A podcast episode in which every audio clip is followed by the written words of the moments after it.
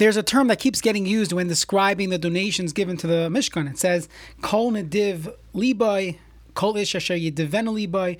It means your heart has to really want to give this donation to the Mishkan. Otherwise, it seems like we don't want the money. And when you think about fundraising campaigns, or you think about the ultimate giving, is the best giver is someone who really wants to give. Not that he's guilt tripped into giving, not that they want to show off. Your best donation is an adiv lave. And in life, when a person gives with his heart, that is more meaningful. So there's actually a concept in Kabbalah when money comes from the wrong places, it's not coming from a good place, that building that ends up being built with those funds won't have bracha.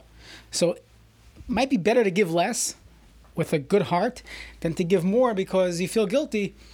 So it's an interesting lesson to be learned from Kol Nediv Lev, Kol Ish Asher Yidvenu Libai. The giving is not coming from your pocket, it's coming from your heart.